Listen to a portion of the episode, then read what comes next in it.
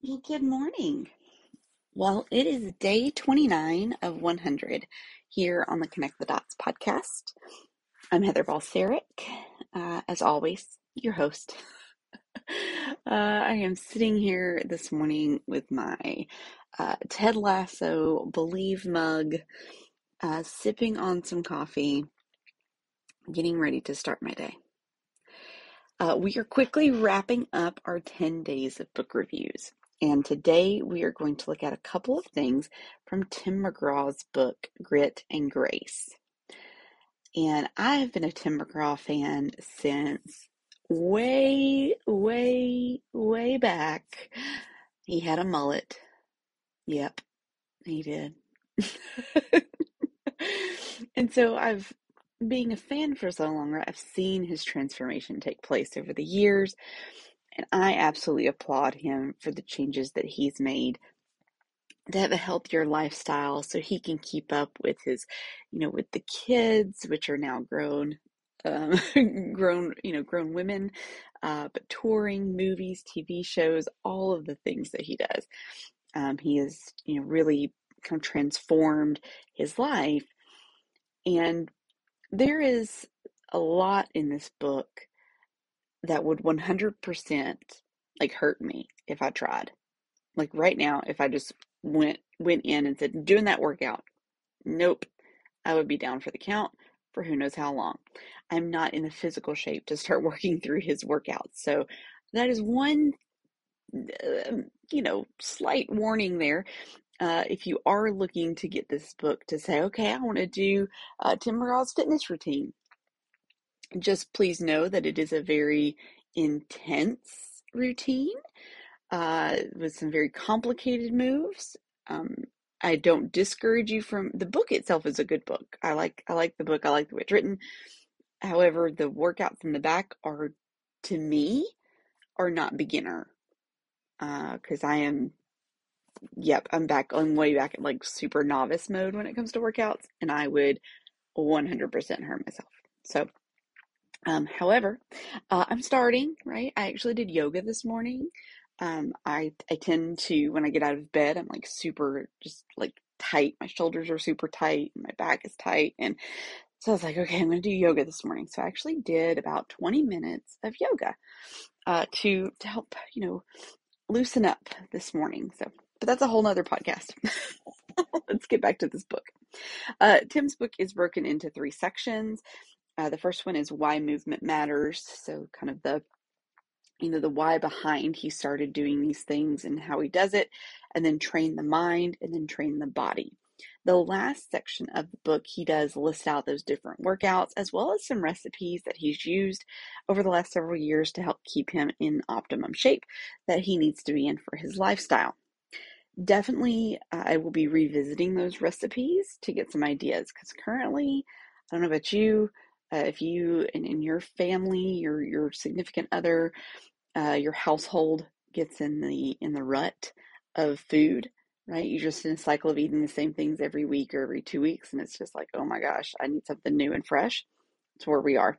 So I'm gonna have to revisit some of those recipes, see if I can adjust them for uh, my husband who doesn't eat vegetables. I gotta work on making vegetables for myself more.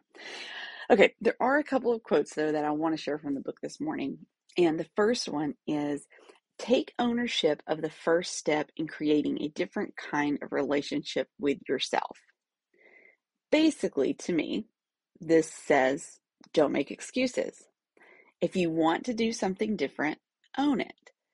I know I have been all about excuses in the past, and the past includes even as recent as yesterday. Uh, and I I want to be healthier and I want to be more active, but I haven't truly taken ownership in creating that type of relationship with myself. And I am working on that. So, like, I am owning that I want a different relationship with myself. I uh, want to, I really want to love my body. I want to feel good in my body. Um, it's not about being a certain weight or a certain size. It's truly for me about just appreciating the body that I have been given. And I haven't been very good about that. I need to appreciate it and I need to take care of it better.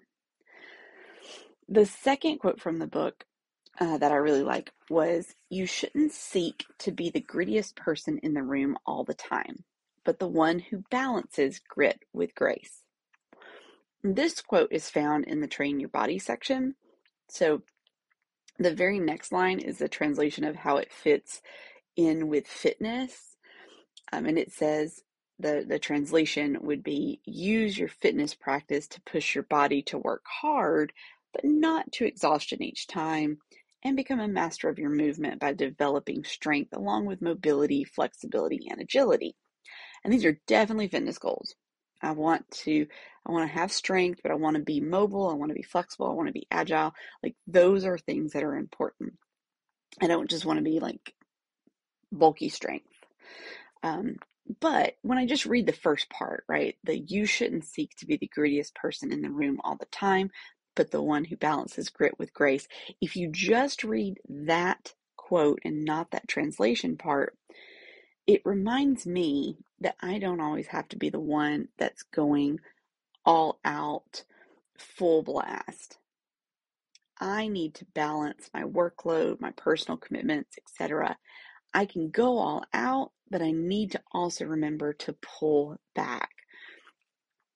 And it, it also makes me think about, right, if you're in a team setting, you don't have to be the person that always has the answer. You don't have to be the person that's always giving, um, you know, giving, always the one talking in the situation.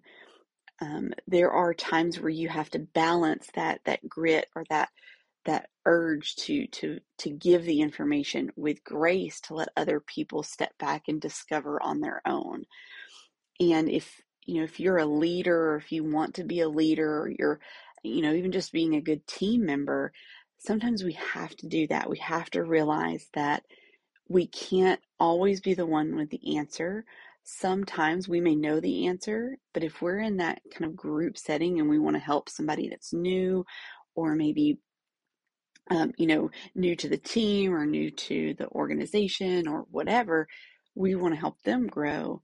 Sometimes we got to let them figure it out, right? We can ask them questions and give them nudges uh, so they can find it out, but it's balancing that grit and grace um, where you don't always have to be the person that knows all of the answers and showing that to everybody.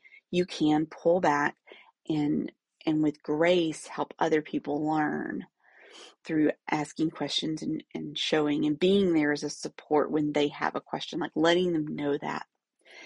Um, that, you know, especially right now when I'm still in this kind of phase of, you know, learning my job. I've been at my job now for almost three months. And so I've got a good hold of like the basics, but now it's like, now I'm starting to dig that next level deeper of figuring out things and going through you know different things and and so i'm you know i'm trying to make sure that i'm balancing like what i think in my head the things that i've brought with me are those really applicable to where i am now? Do i need to say it or do i just need to sit and listen? Right? This is a new organization to me. This is a new company a new culture. So sometimes I just have to remind myself to sit back and listen and balance, you know, balance my my my knowledge, like be graceful with it. And and say, okay, maybe this, you know, and, take that note for myself. That way when I go back to review, I can say, okay, would this be helpful or would this not? And, and so it's just always a balancing act. So that's it's really what that quote conjured up for me this morning when I was going back through the book uh, to find out to find the things that I wanted to share with you. So maybe you needed that reminder on this Monday morning as well. Uh, and I really, truly hope that you have an amazing day. I hope you have an amazing week. I will see you tomorrow for our last book review. Um, and then we will move into my segment uh, called Deep Thoughts. so the 10 episodes after this will be uh, will be deep thoughts so those subjects range from all kinds of things uh, but i'm looking forward to digging into those with you as well but until then until we get to our last book review tomorrow i want you to remember that you are loved and You are worthy, and there are great things ahead for you if you trust and believe in the Lord. I will see you tomorrow. Bye.